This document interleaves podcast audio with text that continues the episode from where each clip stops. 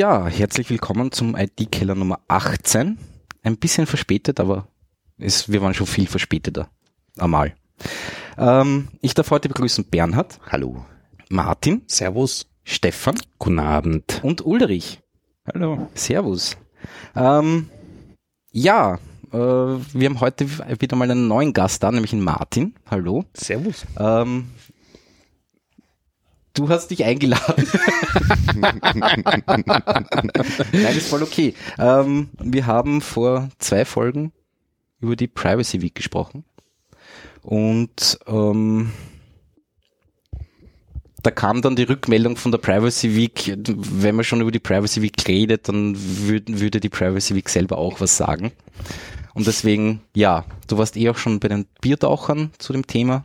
Genau, waren, ich war schon bei den Biertauchern mit, mit der äh, Claudia, der Jinx. Äh, wir waren schon bei Radio Orange auch zu dem Thema. Also wir haben das jetzt schon ein paar Mal durchgekaut. Und jetzt seid ihr auch hier. Jetzt sind wir auch hier. Genau. genau. Es ist nicht ganz zeitnah, weil wir machen das ja nur einmal im Monat. Ja. Aber ja. Ähm, prinzipiell ging es ja, wir haben über, kurz über die, über, also damals über die ähm, Organisation gesprochen äh, und da kam ihm auf, dass, dass die ganzen Talks so mehr oder weniger erst sehr kurz oder zu dem Zeitpunkt noch gar nicht irgendwie äh, datiert sind mit einer Uhrzeit und an welchem Tag und so weiter. Ähm, ja, und ich Ja. glaube, das war auch der Grund, warum ihr Das euch war so der, gemeldet habt. das war so der, der Aufhänger, genau. Genau. Das war ja eine vom, vom Stefan eine durchaus berechtigte Kritik Mhm. äh, damals an uns. Ähm, die, die halt den, die einfach der Tatsache geschuldet war, dass wir mit allen, mit allen Planungstätigkeiten ein bisschen im Verzug waren. Ähm, wo wir halt jetzt auch viel gelernt haben jetzt mit im, im Rahmen der ersten Privacy Week. Ähm, wir hatten zwar die Themenliste dann relativ bald heraus, also Speaker plus, plus Thema, aber halt keinen Fahrplan, wann jetzt welcher Talk ist, etc. Ähm, was, was unter anderem eben dem geschuldet war, dass wir erst alle Talks noch einmal bestätigen wollten, weil wir eben auch äh, einige Sprecherinnen und Sprecher aus dem Ausland hatten, also Deutschland vor allem, ähm, wo halt noch einmal klären mussten, wann die jetzt wirklich zur Verfügung stehen und, und das war dann halt einfach organisatorisch ein bisschen eine Herausforderung auch. Äh, der Jürgen eben, der die Idee für die Privacy Week hatte, hat dann auch gemeint, wir brauchen unbedingt ein gedrucktes Programm und damit war halt auch so der Anspruch, ja, wenn wir schon mit einem, mit einem Fahrplan rausgehen, ähm, dann oder mit einem Programm rausgehen, dann, dann halt gleich ein ordentliches. Und das, das hat uns dann ein wenig ähm, ja, beschäftigt, bis wir dann wirklich was, was hatten, was wir publizieren konnten. Also das wird nächstes Jahr, nachdem es, es ist sehr danach aussieht, als machen wir das nochmal, wird das nächstes Jahr früher wesentlich früher passieren. Aber prinzipiell das Programm war sehr, doch sehr gedrängt, weil es war wirklich fast die ganze Woche was. Außer am Sonntag, glaube ich, da war eigentlich nix, oder? Genau, also Sonntag hatten wir noch ein, ein Frühstück Ja. äh, und am Nachmittag dann quasi Abbauparty. okay. Ähm, Aber sonst war es wirklich Montag bis Samstag. oder? Montag bis wir haben den, wir haben den, wir haben das äh, Volkskundemuseum, das uns ja da super unterstützt hat, wirklich Montag bis Samstag von normalerweise neun, zehn bis äh, spät am Abend bespielt. Ausnahme war eben der Dienstag, wo dann die, die Big Brother Awards im, im Rabenhof Da war waren. überhaupt kein Programm im. Oh, da war, wir hatten, wir hatten Programm bis um, ich glaube, 14 oder okay, 15 aber nicht, Uhr. nicht, also nicht zu nicht, spät. nicht, nicht, nicht bis, nicht bis 19 Uhr oder Okay. 20 Uhr, also das nicht. Aber Dienstag war super spannend, da waren eben der Andreas Krisch von der EDRI da, hat über die Datenschutzverordnung, eben Privacy by Design etc. erzählt äh, und die Kollegin, die Kollegen von AK Vorrat waren da und haben eben über die verschiedensten äh, Themen da auch referiert, also auch ein, ein super spannender Tag damals. Aber das heißt, im Großen und Ganzen war das da schlussendlich doch sehr erfolgreich. Ähm, ja, also Ja. Weißt du, nach oben gibt's immer Luft. Na ja, Ähm, klar. Aber wir, wir, wir waren eigentlich sehr zufrieden, wir waren total happy für einen ersten, für einen ersten Wurf hat's eigentlich super funktioniert. Wir haben äh, von den Leuten, die, also von den Sprecherinnen und Sprechern nur positives Feedback bekommen. Äh, die Anne Roth, die am Montag äh, ihren Talk gehalten hat, hat gleich begonnen mit so, ja, und das Thema lassen wir aus und das, über das erzähle ich dann nächstes Jahr was. Also Okay. Also Ähm, das haben sich schon andere Leute wieder, also Leute wieder eingeladen. Ja, quasi. quasi so, wir wurden da gleich, wir wurden da gleich quasi ja, verpflichtet, ja. das wieder zu machen. Nein, total happy. Halt mit, mit, ihr habt das ja auch im, im, im letzten, äh, im letzten Podcast ähm, kurz thematisiert, auch so, st der Stream hat ab Mittwoch eigentlich relativ gut funktioniert. Bis dahin war das noch Ich so. habe auch gar nicht mitbekommen, und das wäre vielleicht auch noch Ja. kurz ein, ein ja, äh, ein Vorschlag, dass man irgendwo, hin- weil es wurde ja dann erwähnt, dass teilweise Vortragende nicht wollten, dass es gestreamt wird. nur ist das nirgends gestanden. Ja. Ähm, Ist auf der, wir haben eine ganz, ganz, ganz, ganz, ganz lange deswegen Liste, was wir war ich vielleicht auch machen. teilweise irgendwie Passt schon. Alles auf einen Stream. Ja. Ich wollte es Ja. nur erwähnen. Mhm. Ähm, gut, das Ganze ist organisiert vom C3W, Genau, vom Chaos Also Computer Club Wien. Wien, den es jetzt seit diesem Jahr offiziell wieder gibt. Also ist Wieder, ja eigentlich wieder, wieder. gibt ist, wieder gibt ist ein sehr schöner, ist eine sehr schöne Formulierung, genau, ja. Also wir haben den jetzt im Frühjahr ähm, reaktiviert und das war jetzt auch eben so quasi unser erster großer Event und äh, die Kollegen aus dem, vom, vom großen C, also vom Chaos Computer Club in e.V. In, in, in Deutschland, die ja auch uns besucht haben und sich das auch angeschaut haben, haben, haben gesagt, also fürs, fürs erste Mal haben wir das schon sehr ordentlich gemacht. Also Ja. wir haben da schon Passt. ganz viel Lob bekommen, auch von den von Kollegen. Also Ah, nur kurz, der Ja. C3W ist äh, lokalisiert wo? im Internet. Ja, ja, gut. Sind wir das nicht alle? Genau. Nein, also wir haben, wir haben als Homebase ähm, das MetaLab, also den, den, den Hackerspace in Wien, ähm, Rathausstraße 6. Mhm. Äh, Wir haben jeden dritten Dienstag im Monat haben wir dort quasi ähm, unser, unser öffentliches äh, Chaos Koffein äh, and Communication Meeting, wo wir halt, wo jeder, jede Person kommen kann, die sich für die Themen interessiert oder einfach mal mit uns plaudern will, mal schauen will, was, was sind denn das da für Menschen, die da, die da eigentlich was tun und da plaudern wir eben über alle möglichen Themen, also von Gesetzesentwürfen, äh, Entwürfen, die wir kommentieren, genauso wie Chaos macht Schule, äh, eben genauso wie Privacy Week oder, oder ganz andere Themen. Also. Äh, wie viele Mitglieder habt ihr momentan? Äh, wir sind jetzt, wir haben jetzt, wir sind jetzt bei 66 Mitgliedern. Ah, doch. Seit, seit Frühjahr, ja. Also, so, es wird sukzessive mehr. Ähm, wir sind eigentlich ganz happy. Wir hätten halt so, wir wären gerne noch bis Jahresende dreistellig, aber das werden wir jetzt nicht mehr, mehr ganz backen, aber Vielleicht nein. kommen ja jetzt noch Ja, genau. Nein Sagst du, sagst du noch mal, Ja. sagst du noch mal, wann, wann dieses äh, Meeting ist, das Meeting, das Meeting ist jeden dritten Dienstag im Monat äh, im MetaLab in der Rathausstraße 6. Das ist gut. Ich schreibe mir das gleich auf. Und Ja. ab wann? Ab 19 Uhr. 19 Uhr, okay. Genau. Weil sonst steht auch noch um 8 Uhr Ja, ne, das, ja, dann kann er In der da vorstellen. In der Früh. In der Früh, genau. Ja, da gehen gerade die letzten heim, also. Verstehe. Gut. Und ja, also man muss nicht, jetzt- man muss jetzt auch nicht unbedingt sofort Mitglied werden im C3W, um sich hier ähm, einzubringen. Also wir sind da Passt. durchaus offen. Einfach mal schauen, ob's passt, ob die, ob die Chemie passt und dann, Na, sehr gut. jo. Ich war ja nicht vor Ort, darum werde ich nicht allzu viel kritisieren. Nein, bitte tu. Bitte Aber ich habe äh, ein paar Sachen mir schon im Nachhinein angeschaut, weil ja die Streams, wenn auch noch nicht bearbeitet, aber doch publiziert sind auf media.ccc.de und habe äh, da mir Talks empfohlen worden sind, mir einige angehört. Und einen, dem ich jetzt in Zukunft weiter folgen werde, ist der Wolfi Christel, heißt tu. er, Der Wolfi. Christel, ja. Also das ist für mich ein, ein Highlight gewesen, den entdeckt zu haben. Der ist bisher nicht auf meinem Radar erschienen. Das ist jetzt so, so der dritte, äh, ich sage jetzt einmal Netzpolitiker in Österreich, den ich intensiv verfolgen werde. Nach dem Thomas Lohninger, nach dem Max Schrems ist der der dritte im Bunde, würde ich sagen, der so ein absoluter Kapazunder ist, den man sich genauer anschauen sollte, wenn man ihn noch nicht kennt. Ja. Äh, super Talk. Äh, ja, mehr, mehr sage ich gar nicht. Einfach anschauen und war am das sind- genießen. Da sind wir jetzt auch sehr stolz drauf. Der hat nämlich jetzt auch einen Talk am äh, Chaos Com äh, Communication Kongress in Hamburg Ende, Ende des Jahres. Wurde, wurde sein Talk angenommen. Also Okay. Trägt auch dort vor. Der hat auch auf der Republika schon Ja. vor zwei Jahren Ja, ja, gesprochen ja. und so. Also der ist eben. Er war letztens auch In, in der Szene ist er bekannt, nur ich kannte ihn nicht. Meta, Meta, am letzten, am letzten netzpolitischen Abend, glaube ich, war er auch im Meta, im MetaLab auch wieder. okay. Und ähm, er sagt es dann auch am Ende seines Talks, ähm, er hat jetzt ein Buch geschrieben und das ist auch im Internet äh, downloadbar, also kann man als E-Book lesen, Mhm. äh, wo es darum geht, was die Firmen mit den Daten so machen, die Okay. sie abgreifen von uns aus dem Internet. Und das ist wirklich sehr detailliert und, und äh, eine tolle Studie und so weiter. Wenn man es aushält, es zu lesen, lesen Sie Ist es sehr Ja. Juristisch oder? Nein, nein, Ernüchternd. Äh, ern- Ah, ja, okay. frustrierend. so gesehen. inhaltlich, Okay, ja. gut. Ja. Inhaltlich sehr gut eben, aber Ja. schwer zu verdauen. Okay, verstehe. Äh, ich muss noch ganz kurz, Uli, Ja. wir hören uns wegen dir ein bisschen im Echo.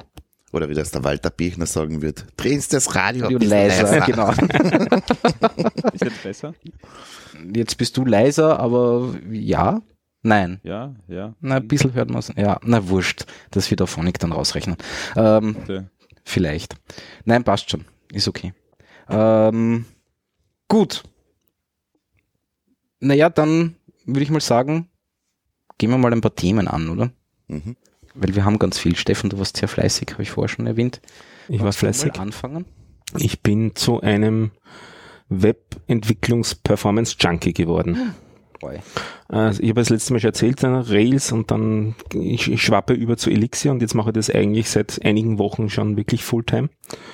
Und jetzt habe ich mir halt ein bisschen die Performance-Ecke genau angeschaut und so. Und ähm, ich nehme an, die meisten Hörer werden ja Twitter kennen und auch die App schon mal bedient haben und dann drückt man auf so ein Herzerl und dann ist, entsteht da ein Like und dann wird dieses Herzerl auf einmal von einem hohlen Herzerl zu einem vollen Herzerl und die Zahl, die daneben steht, erhöht sich hoffentlich um eins, nicht, wenn man das Ding geliked hat. Und ich habe mir eigentlich immer so gefragt, wie das eigentlich jetzt so genau funktioniert. Ist das also echt, was ich da sehe? Kann sich das ausgehen in der Zeit? dass das wirklich äh, durchsynchronisiert ist in dem Moment, wo ich dieses, die Informationen sehe und wie machen die das und so weiter. Ähm, mir war schon bekannt aus früheren Zeiten auch diese Sachen mit Ajax-Calls. Also wenn man äh, Webseiten programmiert, kennt man die, die klassischen Links, wo man irgendwo draufklickt. Jetzt sei es egal jetzt eigentlich, ob es ein in alter Zeit ein unterstrichener Link ist, äh, ein unterstrichener Link war oder ein Formular, das man abgeschickt hat. Also da wird die Seite, verschwindet die Seite kurz und dann kriegt man die neuen Daten in den Browser und dann steht der Browser die neue Seite da. Das war so das alte Web. Und dann kamen die, die Ajax-Sachen kennt man auf jeden Fall von Google, wenn man da anfängt einzutippen in die Suchmaske, die ersten paar Buchstaben von einem Wort, dann schlägt er auf einmal die Wortergänzungen vor. Das heißt, da wird nicht die Seite nur aufgebaut, sondern da werden nur im Hintergrund äh, Request an den Server gestellt, Daten werden zurückgeschickt und die werden sozusagen in die Seite on the fly eingebaut. Das war so das Schlagwort Ajax.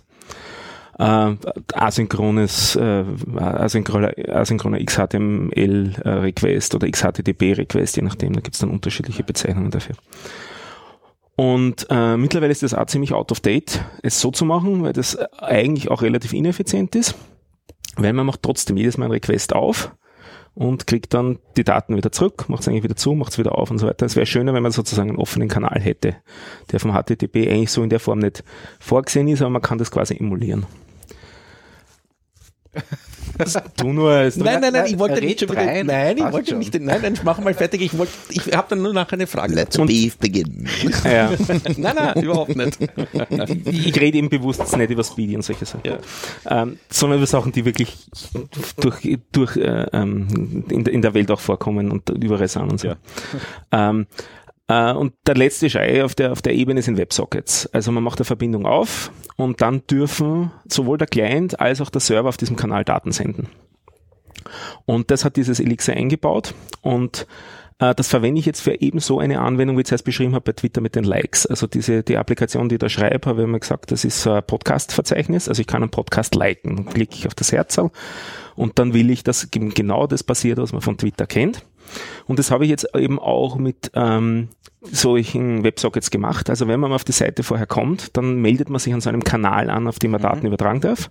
Und wenn man draufklickt, dann werden nur genau über diesen Eventhändler registriert, für die Leute, die sich ein bisschen mit JavaScript auskennen, also auf den Buttonklick, der wird sozusagen abgefangen. Man springt nicht auf eine neue Seite oder auf einen neuen Link, sondern es werden die Daten im Hintergrund ermittelt, was jetzt da passiert ist. Also was habe ich jetzt da gerade geliked? Das wird über diesen Websocket in einem Frame gesendet. Also ein Paket an Daten wird darüber geschickt.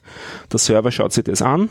Passt mir das? Darf der User das überhaupt zum Beispiel? Also authentifizieren, dass da überhaupt? Gibt es den Eintrag? Habe ich das schon geliked? Du, du jetzt eigentlich anliken oder liken oder was denn da jetzt eigentlich gerade? Nicht solche Sachen checken. Dann aktual- aktualisieren wir das auf der Datenbank. Dann sage ich dem User zurück, ja, ist okay, du darfst das jetzt den Browser sozusagen umschalten auf das andere und mit allen anderen Usern, die das auch gerade offen haben, möchte ich das eigentlich auch sagen, wie sie sind, das ein echtes. Also quasi chatmäßig. Nur halt im Genau. Hintergrund. Ganz genau. Also die, die Hauptanwendung für diese Websockets sind absolut solche Chat-Funktionen, also äh, Echtzeitkommunikation, wie es so, so, so großspurig heißt. Und jetzt habe ich mir angeschaut, wie das eben wirklich funktioniert, wie schnell diese Sache ist und wie viele Daten muss ich denn da so hin und her schicken. Und bei mir ist es jetzt so, dass die anderen User das auch, wenn sie den User, der das ähm, angestellt, diesen Like, wenn die den abonniert haben, dann kriegen die das auch so als eine kleine Notification eingeblendet. Oder wenn sie den Podcast abonniert haben, kriegen sie das auch eingeblendet. Also ich habe da so eine ganze Menge Messaging-Kanäle und jetzt haben wir das angeschaut. Was ist die Menge an Daten, die das übertragen muss? Also für ein Raufsenden schicke ich zurzeit etwa 100 Byte für die Antwort an den Browser zurück, dass er jetzt den Button umdrehen darf auf den anderen Button und die vollständigen Informationen, die jetzt auf dem neuen Button da dargestellt werden sollen, nämlich zum Beispiel, wie viele äh, Likes sind jetzt, weil es kann ja sein, dass während Das ich geklickt habe, im Hintergrund schon, ne? drei andere auch noch geklickt haben könnten. Nicht?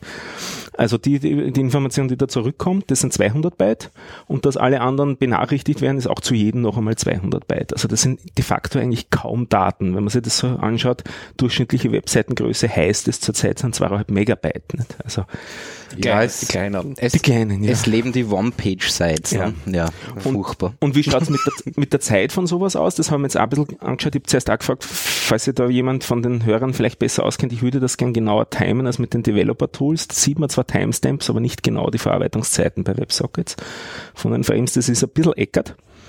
Aber es läuft in der Größenordnung raus auf etwa bei mir zu Hause jetzt getestet gegen meinen eigenen Server, der in einem anderen Wiener Gemeindebezirk steht, äh, auf etwa 65 Millisekunden, die ich da brauche, also von dem Zeitpunkt, wo ich es wegschicke, bis zu dem Zeitpunkt, wo es zurückkommt. Die Ping-Zeiten sind wie? Die Ping-Zeiten sind 19 Millisekunden in, in der Statistik, also sind von den 65 etwa 46 über. Und von den 46 weiß ich auch noch, dass neun etwa in der Datenbank verbraten werden. Okay. Und weitere vier bis fünf etwa noch am Server verbraten werden. Der Rest ist so Messtoleranz, Browser und so weiter. Und Interpretation, Webserver dazwischen, weil da ist noch ein Nginx als Proxy dazwischen geschaltet. okay. Also da sind ein paar andere Komponenten auch dabei. Ein bisschen braucht vielleicht auch noch die Firewall und solche Geschichten nicht. Und das, und das Modem und das WLAN und was Gott was. Ah, na, WLAN habe ich in der Verbindung keine, aber solche Geschichten. Also das ist jetzt so die Größenordnung, wo man mit relativ geringem Aufwand, also mit diesem Elixir Framework locker hinkommt. Und ähm, dann haben wir noch diesen, diesen klassischen Fall von der, von der statischen Seite. Ich wechsle von einer Seite auf eine andere Seite. Also wenn ich das jetzt mit Twitter vergleichen würde, wäre es vielleicht von einem User mir anzuschauen, was der alles getweetet hat, bisher zu einem anderen User. Da wird, glaube ich, auch die Seite aufgebaut. Wie schauen wir da aus mit den Zeiten? Da war es also Ruby-Zeiten gewohnt für solche Geschichten, äh, dass die Hauptzeit eigentlich verbraten worden ist, nicht auf der Datenbank, sondern eigentlich mit dem Aufbau von dem, von der HTML-Seite. Da ist Ruby nämlich relativ ineffizient. Das rendert zu dem Zeitpunkt dann wirklich das File, wo das HTML drinnen steht. Also das, das serverseitige Das serverseitige Rendern ist da relativ ineffizient bei Ruby und Ruby on Rails. Das, da wird nicht aufregend was gecached. So ist das Template-System so langsam oder, oder? so ungeschickt implementiert. Also Okay. es wird nicht kompiliert, das Template. Das, das Template liegt zwar dann im Memory, aber es wird jedes Mal wieder gepasst, um die Inhalte reinzukriegen. Und das, dazu wird wirklich dieses ERB gepasst. Also das ist Embedded Ruby. Das ist also Ruby eingebettet in HTML. Ja. Und im Endeffekt werden dort Strings herum gepasst. Ja. Und das ist schon mal grundsätzlich nicht besonders effizient. Von der Implementierung auch von den Strings im Ruby und so weiter. Naja, okay. Ähm, also da, da war es so Sachen gewohnt, dass wenn man nicht so, so klassischen Datenbank-Zugriffsfehler gemacht hat wie eine M plus 1 Query, dass man also wirklich jetzt ungeschickt gelesen ist auf der Datenbank, war die Datenbank für mich bisher in meinem Leben äh, Nie das Problem. nie das Problem. Das heißt, war eigentlich immer, mache ich jetzt gerade einen zu großen View, so dass das Rendern von dem, wenn ich da 700 Nachrichten anzeige, dann wird das ewig brauchen, also ewig jetzt im Sinne von drei Sekunden brauchen, um das aufzubauen oder zwei Sekunden, um das aufzubauen.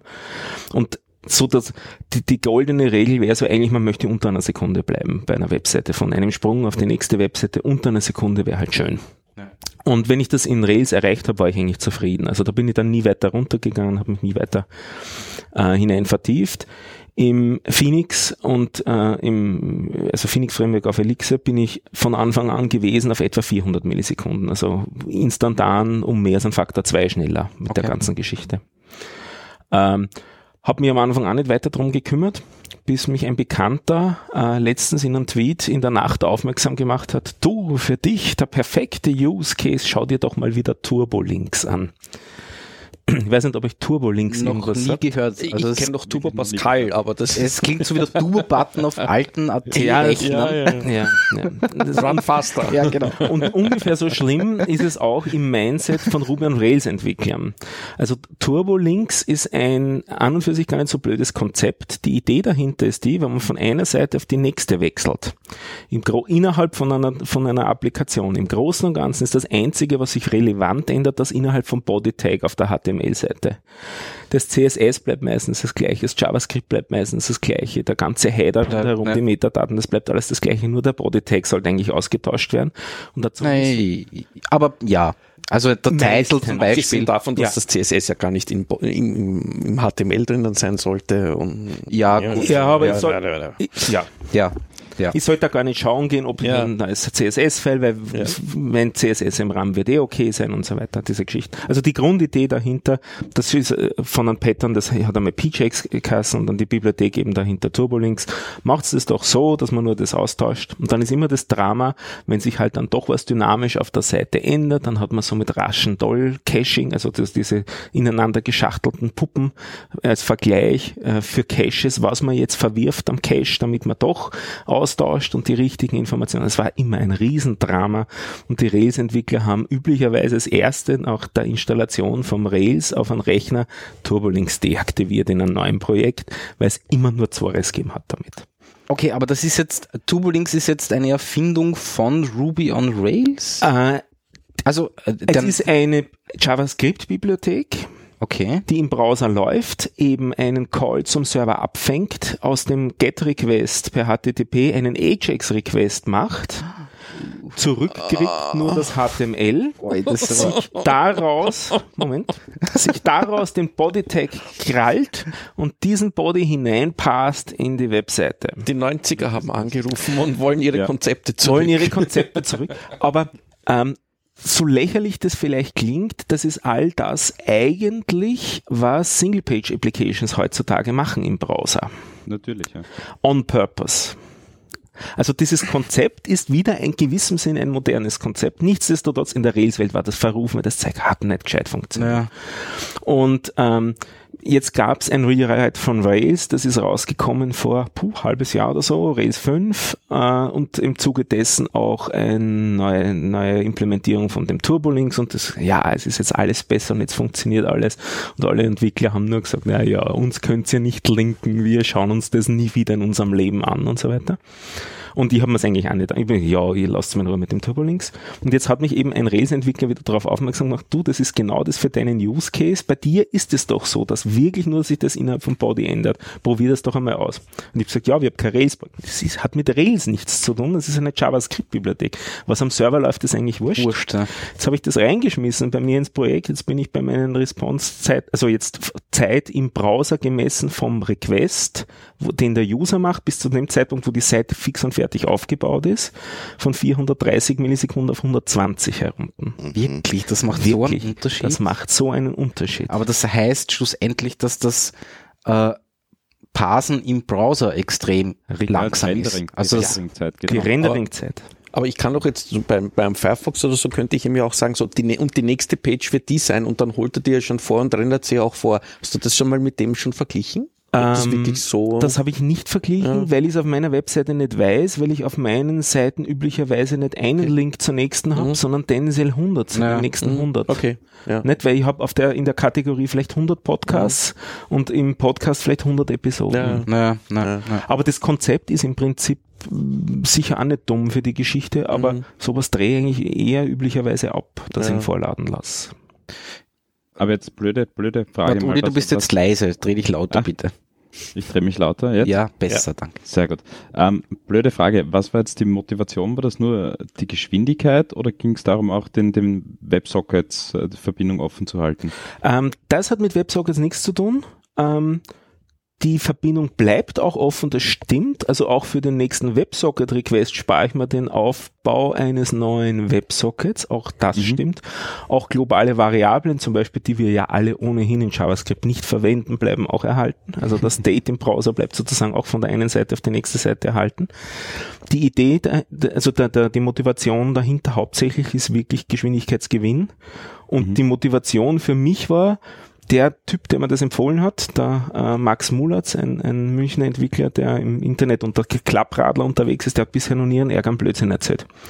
Und jetzt haben wir gedacht, jetzt muss das auch mal ausprobieren. Aber nochmal zum Verständnis, serverseitig hilft dir das gar nichts. Ich mache serverseitig überhaupt nichts. Es Weil der Server liefert trotzdem noch die gesamte Seite aus. das ist richtig. Ein, ein kleinseitiger Patch für ein serverseitiges Performance-Problem. Aber Naja, Was, was nicht ganz stimmt ist, äh, was die äh, Browser ja schon machen, ist schauen, ob es von den ganzen Assets einer Seite eine neue Version am Server gibt und da antwortet dann der Webserver, äh, der Webserver mit dem, äh, mit dem Response not modified. Modified, genau. Und genau die Requests, die fliegen auch alle raus.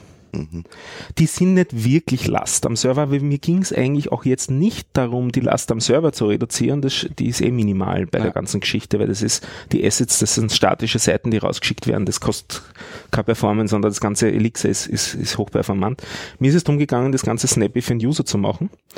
Und ähm, 450 Millisekunden ist eh schon sauschnell, aber 120 ist unglaublich. Du glaubst eigentlich gar nicht, dass der jetzt am Server gerade war, irgendwas weil das macht, aber- instantan ist. Und, und dieses, dieses Tubeling, was macht das? Macht einfach einen, einen Ajax-Request. Das- Oder, das- oder, oder rennt das auch über die Websockets? Na, genau wie du gerade vorher gesagt hast, es fängt den HTTP-Request ab, wandelt ihn um in einen Ajax-Request. Den hat's natürlich eigentlich auch schon offen, weil den kann man ja mit Longpolling und Websockets auch machen. Und fährt dann über den das hin, kriegt die Sachen über den zurück, die Holt Antwort. sich nur den Body raus. Holt und sich den Body raus und Ersetzt das den, läuft. Bod äh, Und- den Body im, im Browser. Und der quasi. Gag dran ist, der Server weiß das nicht einmal. Also Für ihn ist musst das ein normaler HTTP-Request. das ne? ist für den Klar. normal. Der muss da überhaupt nichts umkonfigurieren. Das ist sehr nett. lustig. Ja. Aber jetzt, weil du, ich muss jetzt bei, bei zwei Dingen noch einmal nachhaken. Das eine ist bei den Websockets, äh, da habe ich irgendwann einmal, ich bin jetzt nicht der großartige Developer, daher muss ich blöd fragen, habe ich habe irgendwann gehört, dass das über HTTPS nicht oder nur sehr mühsam funktioniert. Ist das, ist, Kein ist dem so oder? Ähm, es war eine Zeit lang ein bisschen mühsam mit Apache auf Ubuntu in der Standardkonfiguration. Also die, Also äh, die ganz obskure, die ganz obskure Config, ne? die, ganz, die ganz normale Standard-Config, die äh, war keine gute Idee. Das Apa- der Apache braucht, ähm, also die Geschichte ist die, so ein Request, ein Websocket wird im Prinzip zweistufig auf, aufgebaut. Der erste ist ein normaler HTTP-Request und der sagt beim, Brau also beim Server, du kannst du Websockets. Und wenn der Server drauf sagt, ja, ich kann Web- Websockets, dann verhandeln die sich sozusagen hoch, super, ab jetzt machen wir Websockets. Und dieses Upleveling, das kann der Apache standardmäßig nicht, dafür braucht er extra Modul. Und dieses extra Modul gibt's im Apache unter Ubuntu, nur wenn man es reinkompiliert. Was, das gibt's nicht zum Nachinstallieren, oder? Nöp. Okay. Das heißt, man musste jedes Mal, wenn man eine neue Apache-Version, äh, wenn die gepatcht worden ist, musste man selber dieses Modul wieder reinkompilieren. okay. Und das wow, urmühsam. Na ist gut. natürlich urmühsam. Vor allem, wenn man schon Ubuntu hat, will man auch gar nichts kompilieren müssen. Ne? Ja, aber da Genau. gibt's doch sicher, da gibt's doch sicher irgendein Package, dass man, da, also irgendeine Ja, Package-Quelle, so die man sich reinhängen genau. kann. Na, nix. Echt nicht. Nix. Ja, ist ja weiter. Drum Ja. Gleich einen gescheiten Webserver verwenden, naja. Nginx. Der hat das schon drin. drin Der hat es standmäßig Ja. drinnen, in den, auch in den, durchaus in den älteren Versionen. Ähm, da habe ich dann auch nur lustige Effekte erlebt, wie, ich weiß gar nicht mehr, was das war. Also das, das explizite Kommando, ähm, wo man ihm sagt, dass er das Ableveln machen soll auf WebSocket-Ebene, da hängt es darauf an, ob man das mit einem, mit einem großen U oder mit einem kleinen U schreibt. Und wenn man Was? Das in, in, der, in der Syntax drinnen. Und wenn man das falsch hat, dann funktioniert es nur unter gewissen Randbedingungen. Das hat man einige Welches U? vom, vom, äh, es heißt nicht Upleveling, es heißt Ach aber was so, ähnliches, okay, das Wort. gut, okay. Ähm, ich weiß nicht mehr genau, muss nachschauen. Ja. Ihr müsst nachschauen. Kann man dann für die Shownotes anmachen, Ja. die, die, diese eine Konfiguration. Das, das hat mir mal ein, einige Stunden meines Lebens gekostet, so rauszufinden, dass diese Konfiguration case-sensitiv ist dort an der Ecke. Aber das sind halt so die Details. Aber an und für sich äh, ähm, ist, ist äh, WebSockets und HTTPS mit Let's Encrypt zum Beispiel überhaupt kein Problem. Also ich habe Let's Encrypt-Zertifikate und das funktioniert Ja, einfach. nicht, welches Zertifikat ist ja dann irrelevant, aber ich habe einfach so im Hinterkopf gehabt, dass das irgendwo ja, Probleme gemacht.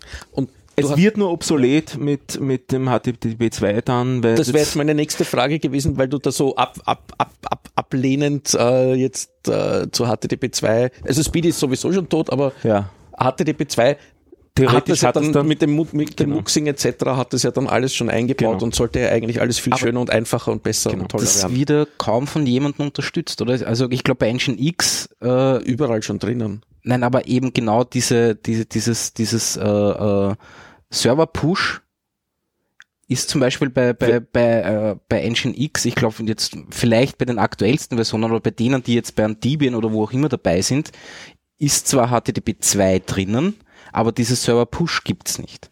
Gut, Debian ist vielleicht jetzt nicht unbedingt das ideale Die- Betriebssystem, wenn du die, Die high- aktuellsten Features haben willst. Das ist schon klar, ja. Aber ja, Also zurzeit sage ich, ist WebSockets der Way to go. ja Ich meine, das sind sie eh gewohnt, alle paar Jahre ändern sie diese Sachen. Ähm, dann, dann nimmt man halt wieder das nächste. By the way, äh, WebSockets wird ja auch nicht von allen Browsern unterstützt. Das ganze, diese ganze Bibliothek da im Elixir und Phoenix hat ein Fallback auf Longpolling. Also auch alte Browser, die zumindest Longpolling unterstützen. dieses Turbolink setzt. Äh, nein, die WebSockets kann man wirklich ersetzen durch, äh, durch Longpolling, durch äh, HTTP-Requests dann. Okay, verstehe. Das hat dann ein Ja, bisschen wobei, also da, da sind wir dann schon wirklich bei den älteren Browsern. Ganz genau, ja. ja. Ja, über die, Die, So deren Firmen Verbreitung. Äh, la, la, Ja. Nennen wir sie doch Enterprise Grade Browser, Ja, nicht? genau. ja. Genau. IE6. Ich wollte es jetzt nicht beim Namen nennen. Hast es, böse Wort gesagt. böse Zahl. Nein, aber es sind, Jetzt brauche ich auch was Also- zum Trinken. ich habe mich in, in letzter Zeit wieder mal damit beschäftigt, welche Browser wirklich noch am Markt sind und welche Mhm. wirklich noch interessant sind. Und du kannst also Internet Explorer 9 und 8 kannst du schon, auf die kannst du schon echt verzichten. Genau. Ja. Also die sind quasi nicht mehr existent. Das sehe ich auch zum Glück jetzt bei, bei meinen Kunden so im, im Enterprise-Umfeld. Äh, das, das, da, hat Mike, da muss man Microsoft ab, zur Abwechslung einmal wirklich Rosen streuen. Mit diesem, wir unterstützen nur noch den IE11 äh, oder höher, Ja. haben sie zum Glück wirklich viel, viel Altlasten jetzt mittlerweile weggebracht, Ja, weil, Die- weil natürlich alle, alle Softwareanbieter auch sagen so, Microsoft unterstützt nur noch IE11, na dann wir auch nur noch. Also da, da, das, da tut sich zum Glück jetzt Ja. wirklich endlich was. Das Problem, das ich in Real Life eher gesehen habe, ist nicht, dass die Browserversion das Problem wäre, sondern die Corporate Firewall, die die Requests hinaus zu nicht erlaubt, Ja. sondern nur 80 und 443, Drei, ja. sprich HTTP und HTTPS, Und irgendwie aber nicht an- auf welchem Port jetzt immer gerade der Websocket da Ja. abgebildet Ja. wird. Und das kann man nicht irgendwie, wenn von draußen der, na, woher soll das wissen? Mhm. Ja, man kann das alles, aber man muss zu jeder Firma einzeln hingehen und ihnen das Problem einmal erklären. Ja, ja, nein, eh, klar, klar. Für- Ja. für Und die sind, die sind ja das auch alles so gewillt, dann immer ihre Firewall-Config Ja. abzugreifen. nicht? Absolut. Ja, ja. Sag, dürfte ich, dürfte ich dich noch bitten, zwei Worte über Elixir zu sagen, weil ich kenne das gar nicht, das Framework. Uli, hast du dir den vorletzten IT-Keller nicht angehört? Nein. Nein, Aber je, hast du das komplett, hast du das komplett durchgemacht? Mach, du bist sowas von nicht vorbereitet. Er lässt immer zwei Worte zu, sehr nett. Sehr nett. Sehr gut. Ich versuche es in zwei Sätzen. Funktionale Sprache äh, von einem ehemaligen Ruby-Menschen geschrieben, also Syntactic Sugar Analog Ruby. Also recht hübsch lesbar die Geschichte. Funktionale Sprache, die kompiliert auf der Erlang Virtual Machine läuft und damit das ganze Infrastruktursystem von Erlang, also OTP, Beam, mitverwenden kann. Also so Sachen wie der Nginx davor ist eigentlich frevelhaft. Den habe ich nur deswegen davor, weil ich eben auch andere Applikationen da drauf laufen habe. Diese ganzen Sachen wie Also der macht nicht nur Proxy, sondern Prozessmonitoring, Message Queuing, äh, also Supervising von, Pro äh, von Prozessen, all diese Sachen hat man da drinnen. Okay, ich, ich werde das nachhören. ja, tu das. Ja, ich, ich, ich bin gern bereit, darüber ausführlich zu erzählen. Man muss mich da immer zurückhalten. Ich muss weg. Und es gibt jede, um noch ein, eine letzte Werbung zu machen, es gibt jede zweite Woche am Mittwoch am Abend von 18 bis 21 Uhr eine Elixir und Phoenix und Erlang Study Group. Die nennt sich Vienna Beamers und findet zufällig bei mir in der Wohnung statt. Werden wir auch den Link in die Shownotes packen. Gibt's auch einen Twitter-Account. Noch einmal. Vienna Beamers, genau. Erlang, Okay, okay. Erlang. Erlang, Erlang auch noch, wow. Erlang haben wir auch noch ein paar, ja. Jetzt wirf ich, äh, jetzt wirf ich noch was ein zu, äh, Okay. zu WebSockets. Ähm, was auch ein spannendes JavaScript-Library ist, äh, in Kombination mit WebSockets, ist Knockout.js. Das ist schon ein bisschen älter und ich weiß nicht, ob es noch sehr viele Updates bekommt, aber da kannst du so quasi aus dem JavaScript raus äh, ins HTML äh, Data Bindings machen und so weiter und so fort. Das ist Ja. sehr spannend für Webseiten, die So Okay. quasi, Aber das, das heißt, es ist dann quasi so eine Template-Geschichte auch noch dabei. genau, Templating-Geschichte dabei, Data-Bindings. Da würde ich ja für Ember plädieren, aber das Jetzt werfen wir uns dann alle JavaScript-Libraries an den Kopf. Was gibt's da noch? Mustache und Angular. Und das jetzt, jetzt der Genau. 8-Stunden-Podcast? Ja, so? genau. könnte, könnte eskalieren. Nur beim Aufzählen. Genau. ja. Das ist so alles so 2013. Ah, ja gut, aber das heißt, das hast du jetzt auf Panoptikum. Das habe ich jetzt auf. Panoptikum und das flutscht jetzt so richtig schön schnell. Ja. Gut. Ähm, soll ich mal was sagen? Ich sage mal was. Mach das mal.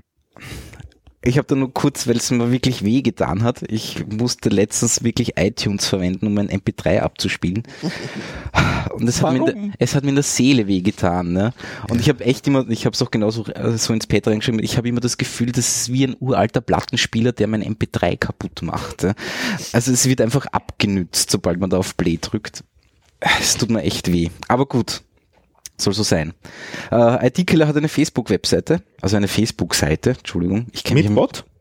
Nein, noch kein nein, Ah. Bot ist, nein. Das ist aber auch schon sehr 2012. Ja, ich weiß. ähm, na, die Idee war ja, Sindre hat gemeint, irgendwie so Livestreaming über Facebook Live. Zusätzlich halt. Ich habe mir das dann auch angeschaut, prinzipiell funktioniert das auch, bis ich draufgekommen bin. Und das habe ich ja beim Testen so nie, nie gesehen. Ähm, dass wenn man diesen, diesen Stream aufmacht und man ist auf Facebook nicht angemeldet, legt das Ding wirklich einen furchtbar schieren Layer drüber und sagt, Alter, mette an. Aber du kannst ihn hören. Hören tust du ihn, ja. Ja. Aber trotzdem ist es nicht schön. Ja, okay. Und das, ist bei Und du Facebook. bist jetzt überrascht, weil Na, ich bin davon, das hätte ich einfach nicht. Ich weiß schon so, bläder Bur, ich meine, ganz klar, ja, aber, aber ich, ich habe, das war total nicht meine Erwartungshaltung. Keine Ahnung wieso. Oh ja. Und deswegen habe ich da kurz ein böses Posting losgelassen. Ich habe es jetzt wieder gelöscht. Mein Facebook hat es eh noch, aber ja, ähm, vielleicht lesen sie es ja irgendwann mal. Garantiert, ja. das nächste Mal, wenn du in die Aber- USA einreist, bist du daraufhin genau. angesprochen. Also, So, you think Facebook is shit. ja. And you Yes, want I to enter the so. country. Welcome to the United States. Ja, na wie auch immer. Ähm, gut. Dann, Freedom of Hate. ähm, Er kriegt den Anschlussflug nach Guantanamo. genau. Urlaub auf Kuba. Ich habe mich ja letztens bei Au auf Code beim Podcast vom, vom Stefan eingeladen. Wir machen jetzt nur mehr. genau, wir laden uns nur noch, nur noch ein selber. Du meinst Ähm, deinen zweiten Podcast? Oder wie viele machst du eigentlich? Du, machst du noch was Das anderes? ist mein einziger Podcast. Alles, in allen anderen bin ich Bist ja du nur nur Gast quasi. so. Störer. Ja. ähm, und da haben wir kurz über Hardware-Projekte gesprochen. Und Eine in- Stunde. eine Stunde, genau. ja, Für Podcast kurz. ja.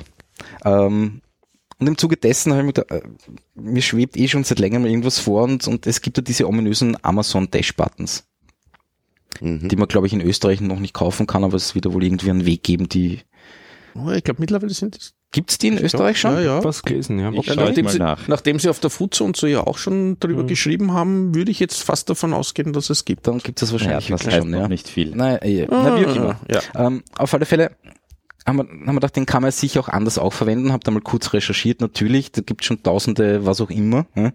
Ähm, kann man sich auf GitHub alles runterladen, funktioniert. Äh, Das Lustige ist, viele haben die Variante, dass sie wirklich die, die Up-Message, die das Ding einmal so in den Ether wirft, abfangen. Andere biegen irgendwie einen DNS-Eintrag von, von Amazon um. Ja. Ähm, ja. Und prinzipiell ist es ja so, weil eigentlich ist der dazu da, dass man sagt, okay, Klopapier ist aus, drücken und dann bestelle bei Amazon Klopapier. Das ist ja die Idee dahinter. Ne? Ähm, und Wir nicken alle. ja, ihr, ihr nickt's alle hörbar. ähm, und Dann nimmt dein Nachbar für dich das UPS-Paket mit Klopapier entgegen. Und stellt sie in den Regen. Du kannst trotzdem scheißen gehen, obwohl du kein Heißelpapier hast. genau. Ähm, und das könnte man ja, ich will ja nichts bestellen, sondern ich will halt irgendwas auslösen in meiner Wohnung. Ja? Was weiß ich, einen Das nennt sich Temperaturfühler. Feuermelder, aber Ja, nein, einer hat zum Beispiel Notfallsache. einfach eine blöde Türglocke gebaut damit. Was ich auch ganz lustig finde. Und war dann aber auf der Suche, diese Dashbutton sind ja relativ billig. Ich glaube, die kosten 5 Dollar das Stück oder so. Ja, Keine nein, Ahnung. Sie kosten, ich, ich schaue gerade, Ah, sie, ja, sind, äh, sie sind äh, bestellbar und äh, nach äh, Österreich lieferbar. Okay. Voraussetzung ist ein Prime-Konto und dann kosten sie 4,99 Euro. Das, bitte. Sehr gut.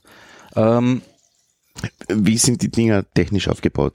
Was, was genau macht die das Ding? connecten sich einfach per WLAN. Ja. Also zuerst stellen sie ein WLAN zur Verfügung, dann musst du diese komische Amazon-App auf irgendein Handy installieren. Ne? Dann aktivierst du den Button, dann sagst aktivierst er ihm und oder ich glaube, du kannst sogar irgendeine Web, also die IP-Adresse von dem aufrufen, dann kommt eine kleine Webseite und dann kannst du ihm quasi die WLAN-Config eingeben in, die, in, in das WLAN, in das er sich connecten soll. Mhm. Und dann kannst du eben über diese Amazon-App oder so halt einstellen, welches Produkt er bestellen soll und wie viel davon wahrscheinlich. Ganz genau weiß ich es auch nicht. Und wenn du ihn dann drückst, dann macht er das halt.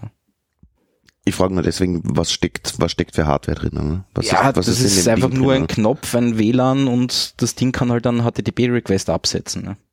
Und auch ähm, ein Server anscheinend. Oder? Und äh, stellt auch einen kleinen Webserver anscheinend zur Verfügung. Aber das, dazu braucht man heutzutage wahrscheinlich nicht mehr so viel. Na klar, das Und, klar. äh, und angeblich kann Amazon rausfinden, wie der Batteriestatus ist, weil da ist eine Batterie drinnen natürlich. Äh, und, und ob die Bestellung wirklich ankommen ist, was Ja, aber irgendwie dann- sowas halt. Aber warum schnappst du dann nicht einfach so einen, einen, einen ESP-Chip? Es gibt diese kleinen E ESP 2866, glaube ich, heißen die. Ist im Prinzip ein Arduino-kompatibles Teil mit einem WLAN drinnen. Die, die, die 10-Euro-Variante hat USB, die 5-Euro-Variante Aber hat da habe ich halt kein. Gehäuse dabei und keine Ahnung was. Und dafür Oh. 5 Euro wäre der Button fix und fertig. Also wenn und ich musst- umbiegen kann, wenn ich mehr umbiegen kann, Und ist du das natürlich auch nur so. den DNS-Eintrag um. ja, ja, oder die oder, abfangen und das ist halt, genau. so uninteressant ist das Und nicht. nachdem, ne? nachdem wir alle eh einen, einen, einen Router daheim haben, der mit DDWRT, wo wir eh das alles machen können. Ne? Ja, das geht schon.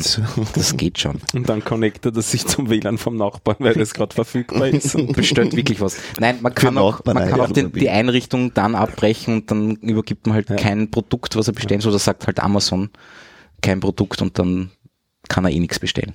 Er schickt zwar den Request raus, aber Amazon sagt, keine Ahnung. Ähm, wie auch immer. Auf alle Fälle war ich dann auf der Suche noch nach weiteren Buttons und habe dann äh, lustige Buttons gefunden namens Flick. Das war so irgendwann einmal ein Kickstarter-Projekt. Die Buttons schauen auch relativ hübsch aus, weil die relativ klein sind. Ähm, aber ich glaube, die sind nur über Bluetooth äh, angebunden äh, und kosten 34 Dollar. Wo ich mir dann dachte, pff, na dann werfe ich das Geld lieber Amazon in den Rachen. Dann könntest du das machen über Philips Hue und der Sicherheitslücke von dir ausnützen. Ah, du meinst Zigbee oder was? Mhm. ja, könnte ich natürlich auch machen. Dann So könnte ich, könnte ich irgendwie eine, eine Lampe einschalten. oder wie? So nach dem Motto, ich kann jetzt gerade das Licht nicht aufdrehen, ich muss erst die Firmware von meiner Glühbirne aktualisieren. Ne? Ja, genau. genau, so auf die Art. Ähm, Haben wir einen Stromausfall? Nein. wie auch immer, ich ich, ich werde demnächst irgendwas basteln mit sowas. Ich bin da irgendwie, das, Du, du möchtest vielleicht einmal im MetaLab vorbeischauen. Wir haben da einen, einen großen ehemaligen Zigarettenautomat an der Wand hängen, wo du dir ganz viel Elektronik um wenig Geld rausdrücken kannst. Eben auch so ähm, Arduinos und so Arduinos und eben auch diesen, diesen ESP auch schon fertig mit, ähm, mit äh, Anschlüssen, dass du eben auch äh, normal Strom, Stromgeräte schalten kannst und so weiter. Also, Okay. Und da sitzen Gut. auch normalerweise immer ein paar Leute herum, die sich damit auskennen und dann vielleicht noch den einen oder anderen so, don't do that oder nicht. Kauf nicht das, kauf das andere. Genau. Muss man da vorher auch seine Bankomatkarte reinschieben, um zu Ja, sagen, das ist dass nur man schon Bargeld. 16 Anonymes, anonymes so, Bargeld. okay, verstehe, gut. Und keine 29er. Außer sie haben jetzt schon die Firmware abgedatet. Das sind wir bei dem Da Thema. warten wir wieder, ne? Ich verstehe. Nein, aber auch Minderjährige dürfen dort Dürfen dort kaufen. Elektronik kaufen. Ja. Okay, gut, sehr brav. Sehr gut. Gut. Was ich mit der Elektronik gemacht habe, damit habe ich zwei, drei Zigarettenautomaten gehackt. Marlboro. Papa, Marlboro. Und ähm, nur wegen ein Interesse, Ja. ähm, was Konkretes damit vor? Ich habe so ein paar Ideen, einfach, dass ich zum Beispiel im, im Vorzimmer einfach wirklich einen kleinen Raspberry Pi aufhänge ja, und dann quasi mit Buttons drücken kann, was, welche Infos er mir jetzt zeigen soll. Eben zum Beispiel den Abfahrtsmonitor oder ähm, oder es soll mir halt, weiß ich nicht, die Temperatur im Kinderzimmer zeigen oder irgendwie sowas. ja. Und das dann per WLAN.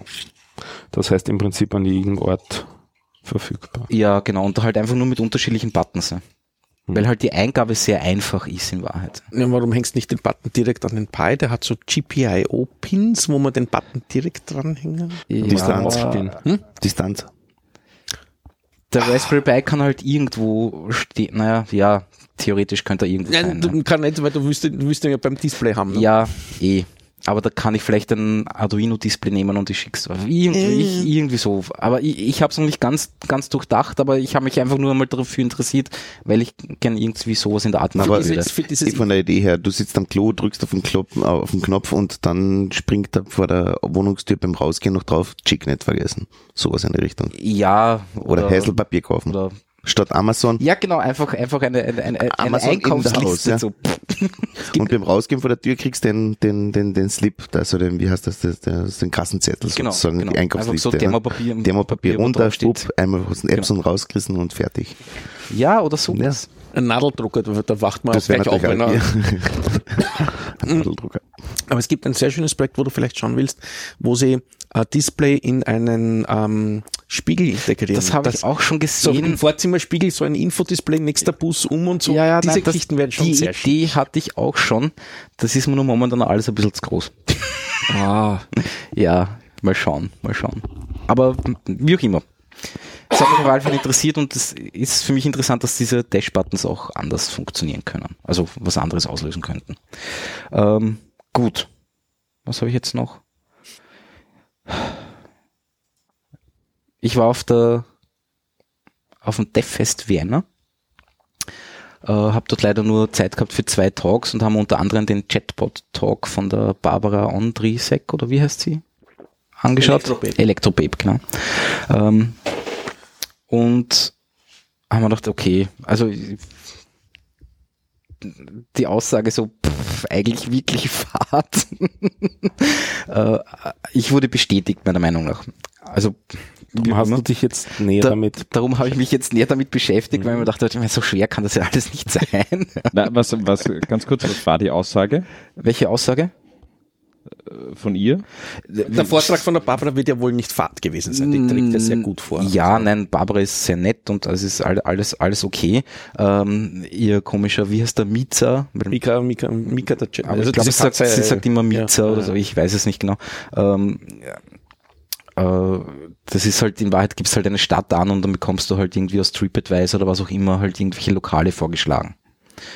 Das ist die Idee dahinter. Ähm, und ich habe mir gedacht, okay, ich, mich interessiert einfach nur die API und habe mich jetzt mal mit der Skype-API beschäftigt und habe jetzt halt, ich ha- habe vor Urzeiten auf der Uni irgendein Command-Line-Spiel in Java programmieren müssen. und dieses Spiel habe ich rausgekramt, habe das Ganze in PHP umgewandelt. Nein, neu geschrieben nicht. Ich habe einfach Copy-Paste und dann halt die Variablen austauscht und keine Ahnung was. Hat relativ gut funktioniert. Ähm, Ich wusste immer schon, dass PHP in Wirklichkeit Java ist. Enterprise PHP. Enterprise PHP, genau. Ähm, na, wie auch immer, das war einfach die schnellste Variante für mich. Ja. Ähm, und habe dann halt quasi die Skype-API angebunden und siehe da, das Ding funktioniert. War in drei Nachmittagen mh, erledigt, inklusive Logo und keine Ahnung was. Ist jetzt gerade im Review-Prozess von Microsoft und währenddessen können sich aber trotzdem schon 100 Leute maximal dazu connecten. Und ja, also jeder, der es anschauen will, das Ganze nennt sich Maze, der Maze Chatbot. Äh, ist noch nicht im Directory von Microsoft, aber die Webseite gibt es schon dazu. Vielleicht findet man es sogar in Google, keine Ahnung. Ähm, Maze, so wie das Labyrinth. so wie das Labyrinth, Ja. genau. Es ist einfach nur, du Ja. bist quasi ein Labyrinth und musst rausfinden. Siehst aber die Wände nicht, das ist ein bisschen gemein, aber Das ist sehr verwirrend, ja. Meine Güte. Und man weiß auch nicht, wo der Ausgang ist, oder? Nein, Das du musst ist- in der, das ist Das beim ist Labyrinth meistens Labyrinth so, ja.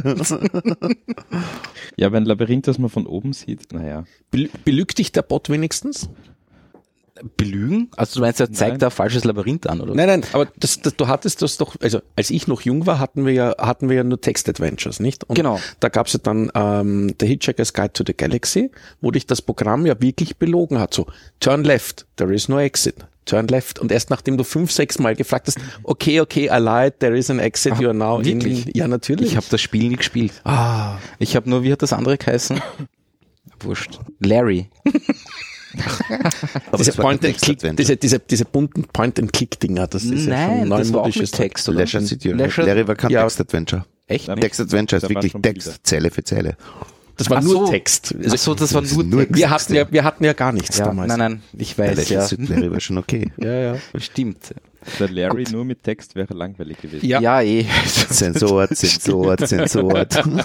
War so auch Das sind immer, nur- langweilig. immer, nur, War blank, so immer nur langweilig. schwarze Balken im Text. Ne? Ja. Ich bin dann von dem depperten Taxi zusammengeführt worden, na wurscht. Ähm, Gut. Ähm, ja, was habe ich noch? Ah ja, diese, diese AI-Experiments Ist mit, jetzt so reich damit geworden? mit dem Macebot. Ja. ja, der ist ja gratis. Wie soll ich denn da was Ah, verdienen? Ah, du hast das mit dem, mit diesem Konzept noch nicht Nein, ganz also verstanden. Monetarisierung ist nicht mein Thema. Ja, Da kannst du dich auch von der Barbara beraten lassen, die Ja, monetarisiert genau. das auch. Das mag durchaus sein, ja. Das mag durchaus sein. Ähm, so, was wollte ich jetzt? Genau. AI Du wolltest über die Experiments, AI Experiments. genau, Mhm. sprechen. Ähm, ist quasi so eine Sammlung an, an, an lustigen Anwendungen, Demos, was auch immer von, in Wahrheit von, ist alles für TensorFlow geschrieben, oder? Was man dort findet, glaube ich. Ähm, und das Lustigste ist einfach dieses Bilderrätsel, also diese Bilder zeichnen und der, die künstliche Intelligenz muss rausfinden, was drauf ist. Das finde ich wie, erstens mal finde ich die Umsetzung sehr nett gemacht, also auf der Web, also die Webseite selber.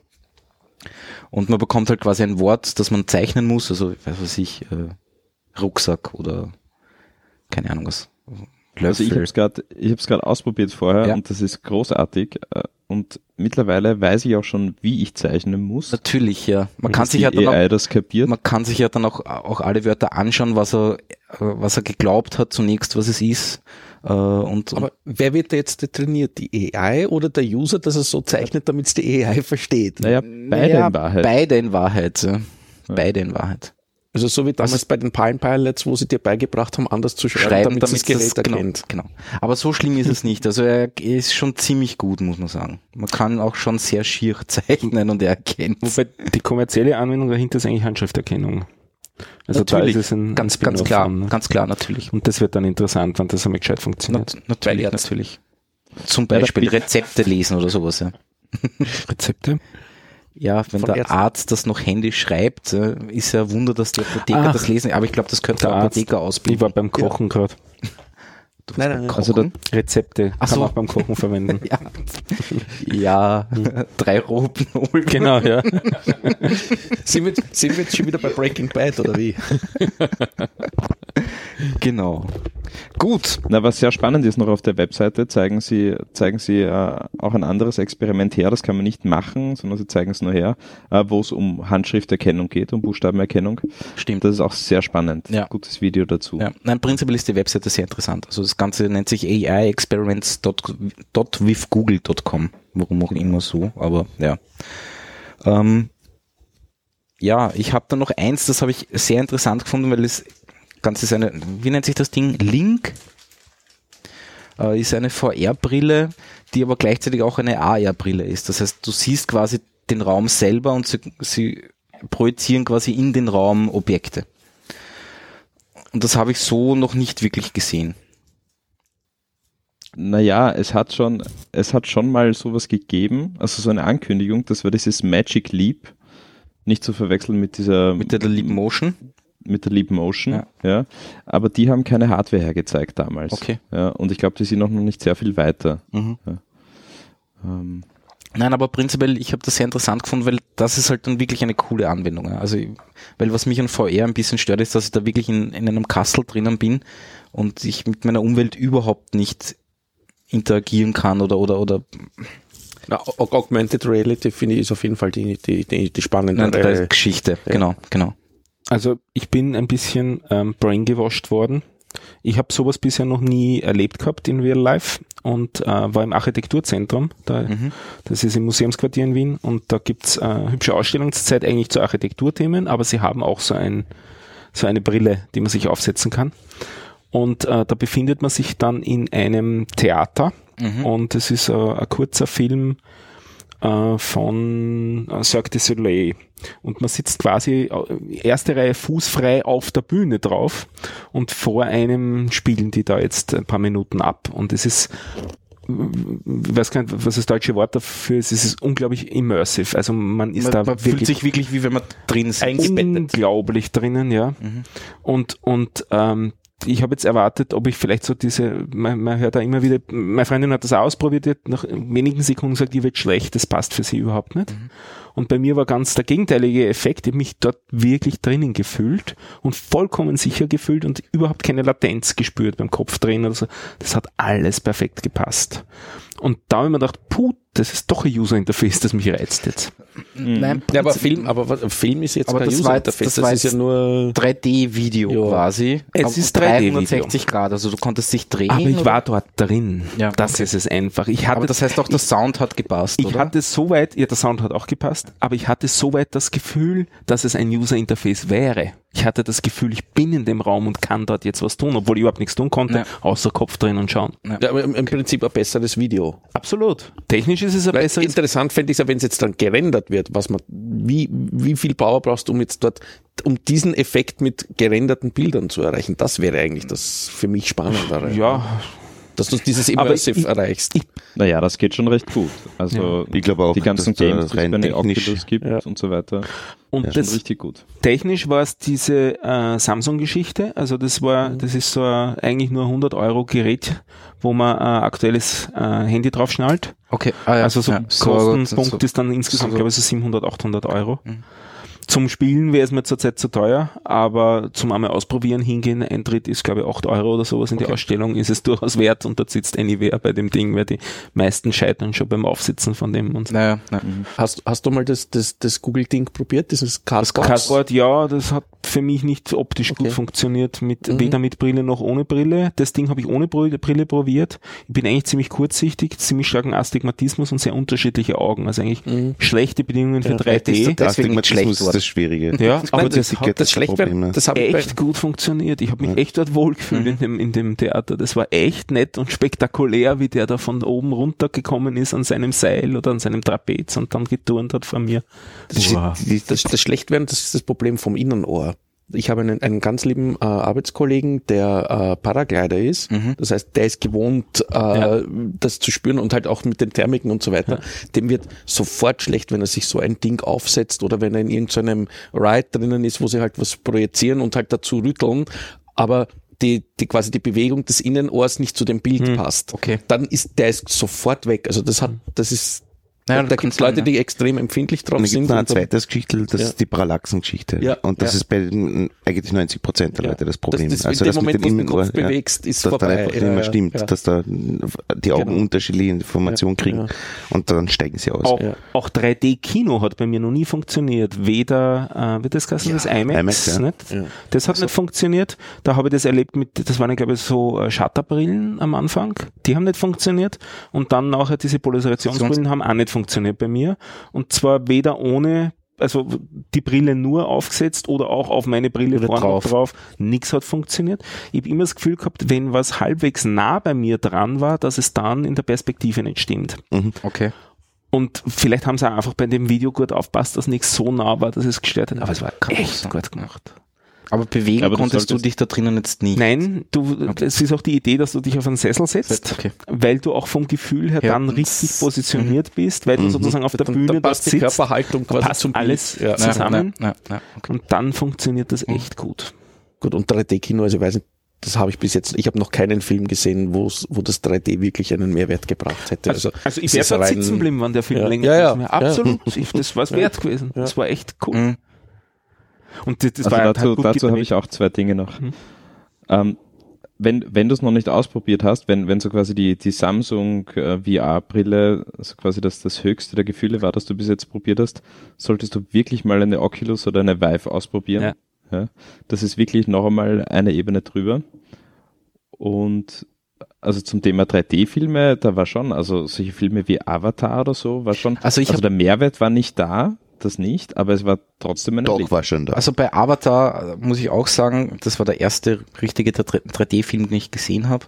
Ähm, da war ich schon beeindruckt. Alle, die danach kamen, habe ich eher mies empfunden. Ja, aber beeindruckt im Sinne so, okay, das ist jetzt ein Spektakel, da zeigen sie mal, was sie technologisch können. Ja, genau. Aber es Ja. bringt, es, es, es hat Na, von der bei Story keinem oder Film, sowas bei keinem Film jetzt einen Mehrwert gebracht, dass ich jetzt sage so, der Film verliert, wenn man ihn nicht in 3D sieht.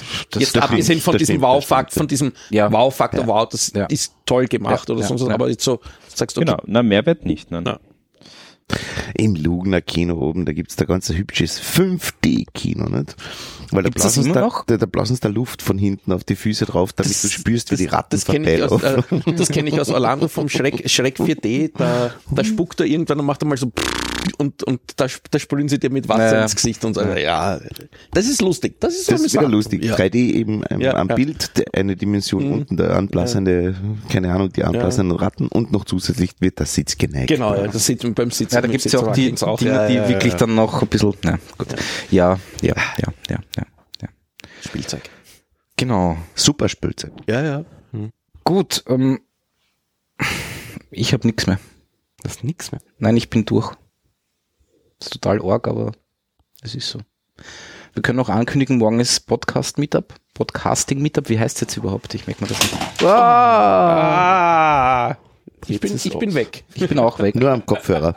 Ich bin auch weg. Ja, damit ist vorbei, oder? Warte mal. Ich nutze das jetzt aus und hole mir noch einen Keks. Wa- Was ist gerade passiert? Der Strom. Der Strom ist weg. Mhm. Das ist nicht gut. Wir sind immer noch dabei. Es ist nur unser Monitor weg. Ja. Es knackst noch ein bisschen. Mhm. aber Ja, aber der ist besser. jetzt abbrochen. Naja, aber irgendwas ist ist abbrochen. Wackelkontakt. Na, jetzt geht's, Jetzt, lasst ja. jetzt. Nicht Jetzt angreifen. So.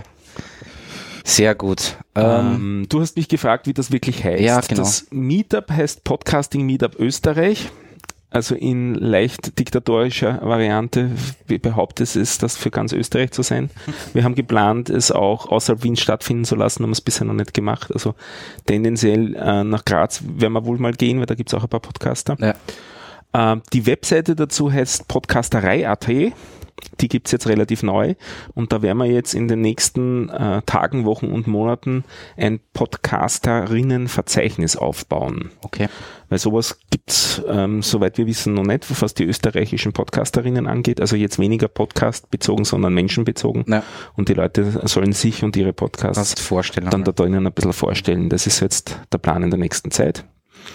Ähm, Nur ganz kurz den Termin, morgen 18 Uhr. 18 Uhr, Im wobei wir sind, ja, wir sind eh ziemlich voll, also, Also keiner kommen, bitte.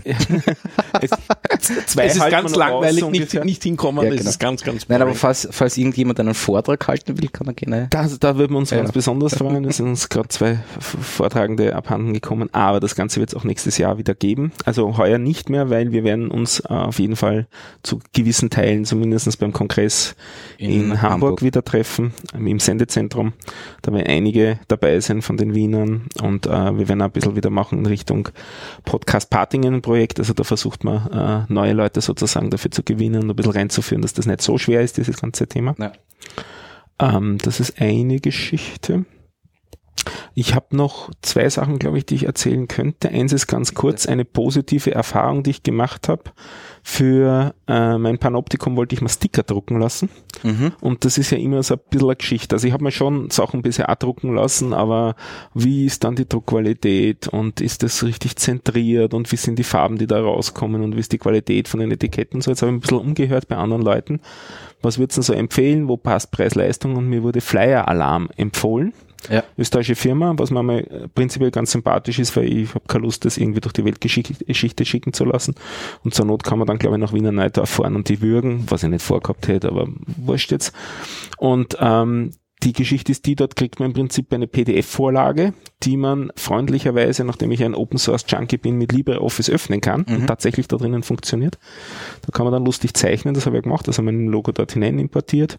Und ähm, was mich noch interessiert hat, wie genau die Drucken jetzt positionierend. Ich wollte nicht nur irgendein Etikett haben, sondern ein wappenförmiges. Und wenn man dann das Logo da drinnen nicht perfekt zentriert horizontal druckt, dann schaut das einfach bescheiden aus. Und habe eigentlich damit gerechnet, dass, die, dass ich damit die erste Bestellung versemmeln werde. Aber oh Wunder, Mondo, das hat wirklich sehr gut funktioniert. Äh, innerhalb von ein bisschen einer Woche war es fertig gedruckt und wieder bei mir. Mhm. Ähm, für 500 ähm, Etiketten kostet der Spaß, also das sind so viereinhalb mal viereinhalb Zentimeter Etiketten, kostet der Spaß in der Größenordnung von 50 Euro. Wobei man dazu sagen muss, da zahlt man hauptsächlich eigentlich die Setup-Kosten. Also das von 100 auf 500 äh, Ist dann immer ist, Unterschied. glaube ich, drei Euro gewesen, der Aufpreis. Also das mehr drucken zu lassen, ist eigentlich nie das Problem, halt die Ja, Setup-Kosten, klar. die sind da drinnen, weil sich äh, da angeblich, und es scheint auch wirklich so zu sein, äh, ein Mensch das ein bisschen anschaut. Schaut, ob das ob wirklich das okay passt. Also, auf jeden Fall, ich kann nur sagen, was da rausgekommen ist, ist wirklich 1A, bin sehr zufrieden damit. Flyer Alarm ist ziemlich brauchbar. Ja. Ähm, Flyer Alarm ist nebenbei bemerkt, ähm, wie sagt man dazu, äh, ein Subverkäufer für eine deutsche Druckerei. Aha. Ja, also Mhm. Flyer Alarm druckt ausschließlich in Deutschland. Ja, genau. Aha. Ja. So, so viel Ähm, zum Thema Österreich. So viel zum Thema Österreich. Na, aber- bin ich aber- der Webseite aufgesessen. Aber der Kerl, der da drüben sitzt, man kann mit dem reden, man kann mit dem wirklich ein gemütliches Plauschall halten in Wiener Neudorf, wenn es sein muss. Und also es sitzen wirklich Leute vor Ort und die sind auch nicht ganz, ganz auf der Nudelsuppe dahergeschwommen. Er selbst ist ein, wenn ich mich nicht täusche, ähm, ähm, Leiserstraßenabgänger, Ingenieur für, Mhm. also Ingenieurwesen, Druckwesen, Druckwesen. Also ordentliche Ausbildung. ja, der, der weiß schon, was er tut. Ja. Und das Webinterface hat auch funktioniert. Also das war auch, Okay. da, hab- das war, glaube ich, die dritte Firma, die dann im Endeffekt ist es dann geworden vom Ausprobieren, weil bei zwei hat man es nicht im Webinterface zu sehr genervt. 2016 oder wir müssen noch immer über Webinterfaces Ja, so reden. ist das. So ist das. Naja, Sonst haben wir ja nichts zum Arbeiten. Ne? Ja, Nein. hat sie bewährt, ne? Und ein Thema habe ich noch, aber das habe ich vergessen. Kannst du mal ins Pad schauen? Ja, warte mal. Ähm, mit Jekyll Octopod geht's auch weiter, steht Ah da. ja, stimmt. Ähm, ich weiß nicht, habe ich da im Podcast auch von erzählt? Also ich, Ich bild mir ein schon, aber, aber ich weiß jetzt nicht genau, ich versuche es ganz kurz und bündig. Jekyll ist ein Static Site Generator. Also wenn man sich nicht WordPress installieren will, um ein bequemes Content Management zu haben für seine Webseite, dann wäre die Idee, äh, zuerst die Webseite sich auf seinem eigenen Rechner komplett rendern zu lassen, also zu kompilieren quasi und dann die fertigen HTML-Seiten, JavaScript und CSS hochzuladen und dann hat man am Server nur eine statische Seite.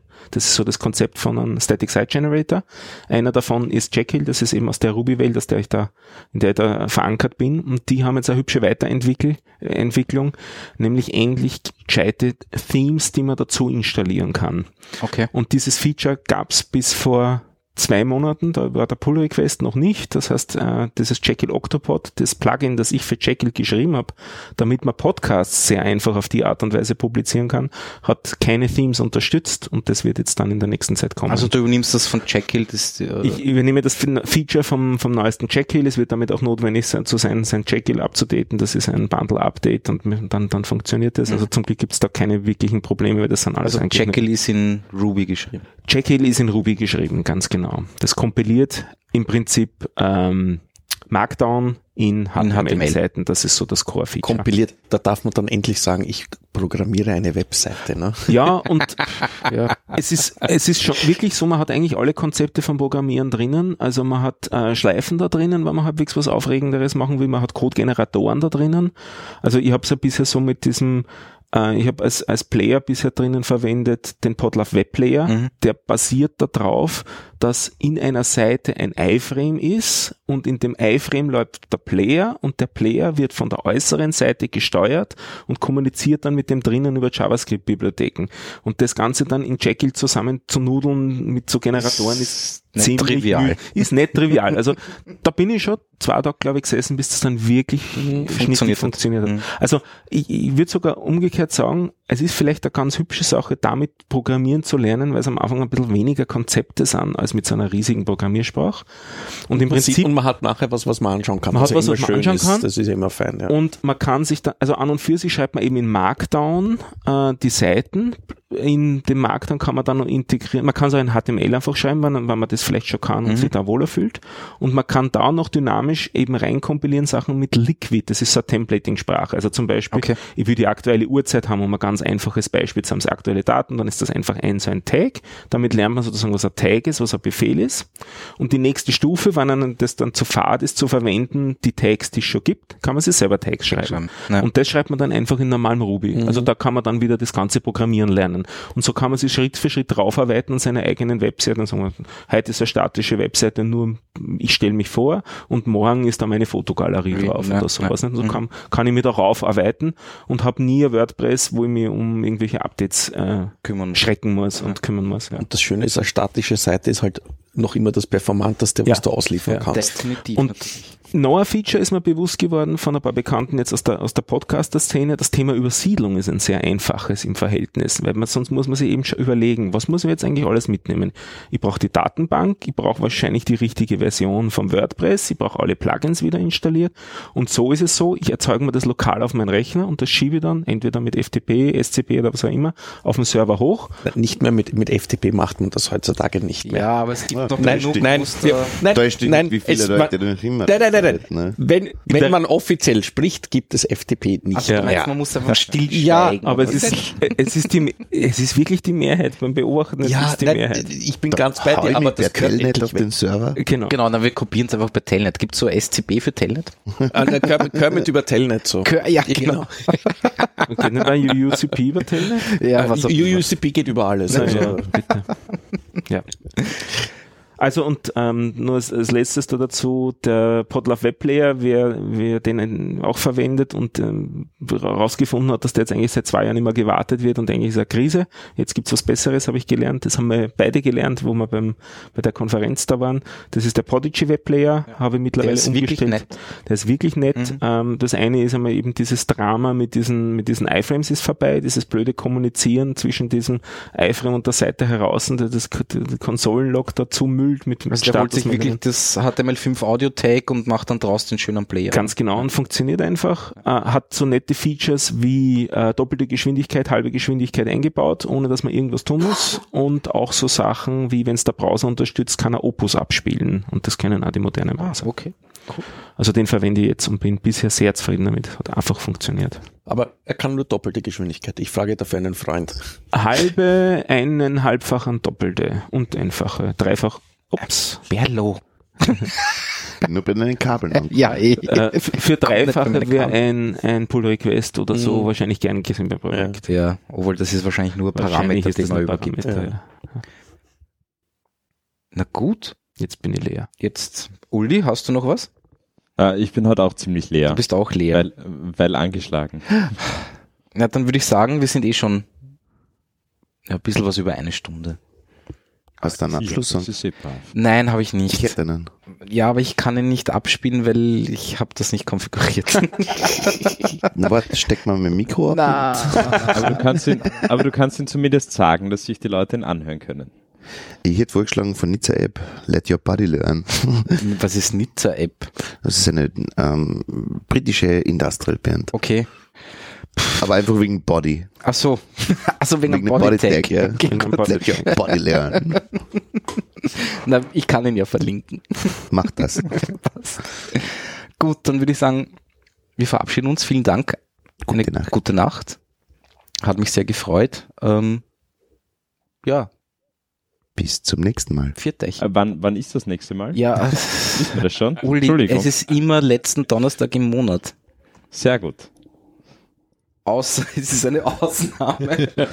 So Du wie meinst, so, wie, so wie im Dezember, wo das dann meistens irgendwie enden mit, mit Weihnachten oder, ja, oder aber das Neujahr Jahr kol- könnte das, kollidiert. könnte das durchaus, na schau mal, ich weiß es noch nicht, was das Letzter Donnerstag, Tag das, das, da ist Kongress, glaube ich. 22. Letzter Ja, da ist Donnerstag, Kongress. Ja, da ist Kongress, ja. Ich bin nicht am Kongress, es geht einfach nicht. Ich, ich hätte jetzt, jetzt fällt mir da noch was ein. Was? Wer zum Kongress fährt, unbedingt das Miniaturwunderland anschauen. Modelleisenbahnanlage. Stimmt, mit das ist ja auch in Hamburg. Knapp 2000 Quadratmeter. Ja, also am besten so. zwei Ja. Tage vorher anreisen Also- und einmal Hamburg Sightseeing Ja. machen. Hamburg ist prinzipiell eine gute Ja, Idee. ja.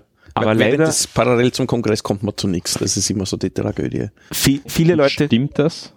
Stimmt das beim Miniaturwunderland? Sollte man sich vorher Online-Karten kaufen? kein Problem, welche zu kriegen zurzeit. So arg voll sind sie nicht. Also am gleichen Tag kriegt man auf jeden Fall was, vielleicht nicht zur halben Stunde, wo man sich's wünscht.